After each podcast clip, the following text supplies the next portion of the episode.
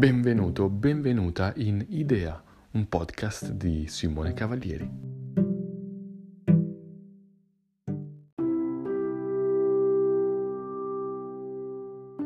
Eccoci in Idea. Oggi andremo a parlare di come coltivare la creatività e come questo negli anni venti sia sempre più importante. Dentro qualsiasi business oggi non è più sufficiente avere soltanto importanti conoscenze, fare ricerca, formazione e avere esperienza, ma per crearsi un piccolo vantaggio sulla concorrenza bisogna avere la capacità di evolversi e adattarsi ai costanti mutamenti determinati dall'ambiente che ci circonda, per non diventare vittime del mercato. Per riuscire ad affrontare costanti cambiamenti è necessaria un'importantissima soft skill, la creatività. Essa risiede dentro ognuno di noi ed è ancora una di quelle caratteristiche che ci permette di distinguerci dalle macchine, forse ancora per poco tempo, poiché, come sostiene Yuval Noah Harari, in pochi anni l'intelligenza artificiale avrà la capacità di riprodurre la creatività dell'uomo attraverso algoritmi di una certa complessità, e questo è possibile perché forse la creatività alla fine è il risultato di una serie di influenze e contaminazioni che subiamo quotidianamente.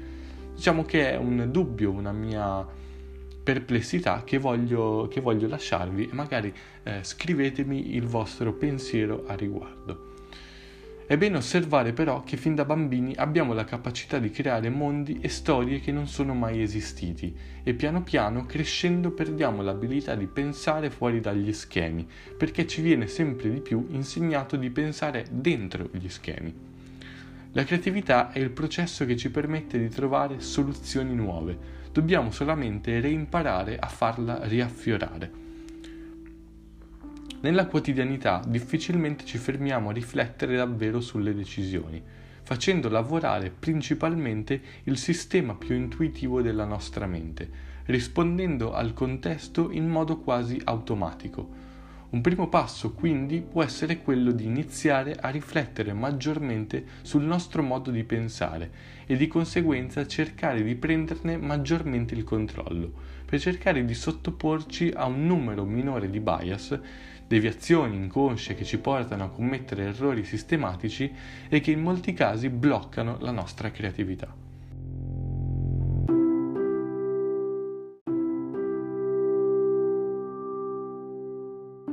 Per esempio, abbiamo la tendenza a ricercare la conferma di ciò che già crediamo o che vogliamo sia vero fermandoci alla prima risposta che sembra giusta, anche se magari i fatti indicano il contrario. Altre volte tendiamo a reagire in maniera maggiormente emotiva piuttosto che razionale, giusto per essere i primi a presentare una risposta.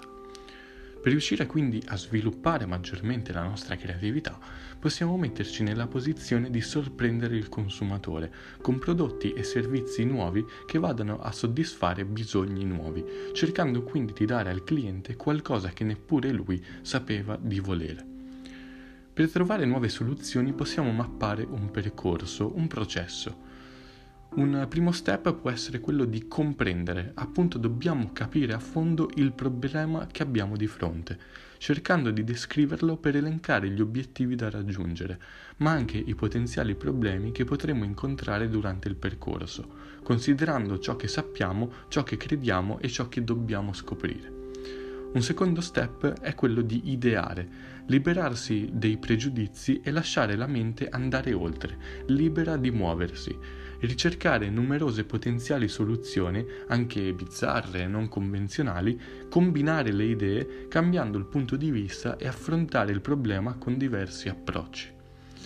Un terzo step è quello dell'analisi, analizzando le idee messe in gioco precedentemente, sia sotto l'aspetto emotivo che quello razionale, creandoci appunto un quadro più completo della situazione, considerando ciò che potenzialmente potrebbe frenare quell'idea e ciò che la potrebbe rendere più fluida. Un quarto e ultimo step è quello della direzione. Le idee devono diventare azioni per passare dalla teoria alla pratica. È quella che possiamo considerare forse la fase più importante, poiché senza l'azione l'intero processo viene vanificato. Bisogna rendere gli obiettivi chiari e comprendere le risorse necessarie per raggiungere quegli obiettivi. Dobbiamo essere ogni giorno di più pronti a generare nuove soluzioni, sempre appunto nuove, ed essere pronti a dedicare uno spazio della nostra giornata alla creatività, accettare i fallimenti senza scoraggiarsi, trasformandoli in occasioni per imparare e per crescere. Perciò abbiate sempre un approccio creativo per essere veri innovatori, in modo che essa possa mostrare nuove soluzioni. La creatività non è una scelta, ma è uno stile di vita.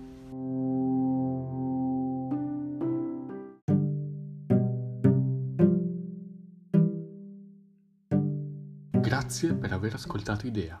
Se la puntata ti è piaciuta e se hai qualche riflessione riguardo ciò di cui abbiamo parlato, ti invito a lasciare una recensione, così per crescere insieme.